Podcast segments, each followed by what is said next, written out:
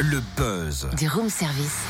Le buzz du room service. Sur Fréquence Plus. Gros plan ce matin, en ce vendredi 22 février, sur le Grand Cirque sur l'eau, qui installe son chapiteau en Bourgogne-Franche-Comté de la semaine prochaine pour plusieurs représentations inédites. Deux heures de grands spectacles avec des artistes venus des quatre coins du monde. Une véritable féerie aquatique pour émerveiller petits et grands. Pourquoi avoir transformé l'empiste en bassin?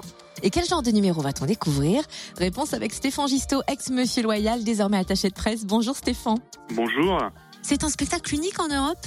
C'est ça, c'est très rare. Les cirques sur l'eau sont plutôt rares parce que ça demande une grosse logistique, euh, tant par le matériel que euh, par la mise en piste de ce spectacle, puisque les, les artistes de cirque dits classiques, euh, qui malgré tout pour la plupart ne se sont jamais produits en France, doivent défier euh, les jeux d'eau que l'on propose tout au long de ce spectacle. Alors, faut savoir que c'est un bassin d'à peu près 60 000 litres d'eau, avec des cascades, des, des jets d'eau, des fontaines immergées, et la fontaine du tableau final propulse l'eau à, à environ 12 mètres au-dessus du sol, donc c'est du plus bel effet.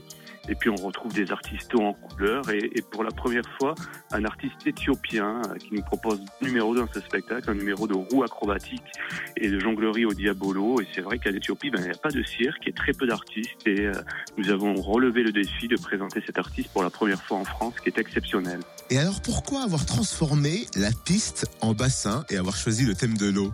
Parce que l'eau a un côté euh, surprenant. L'eau, ça apaise déjà, ça, ça nous propulse dans, euh, dans un autre univers en fait, et euh, ça vient magnifier les, les prouesses des artistes. Euh, J'en veux pour preuve notre coup de cœur. On le surnomme le, le prince égyptien Kimo, qui est un, un homme toupie en fait, un, un tourneur derviche.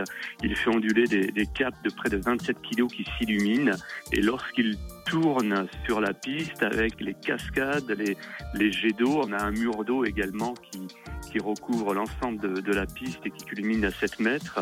Ben les, les, effets sont tout simplement féeriques. Ah bah ça j'imagine bien. Merci Stéphane Gisto, attaché de presse pour le Grand Cirque sur l'eau qui s'installe en Côte d'Or dès lundi à Dijon au mile de la Borde jusqu'au 28 février, puis dans le Jura à Dole, avenue de l'Art, vendredi 1er mars. Et puis dans le Doubs à Besançon les 2 et 3 mars au Parc des Expositions et à nouveau dans le Jura à Lons-le-Soigner cette fois les 5 et 6 mars à Jura Parc.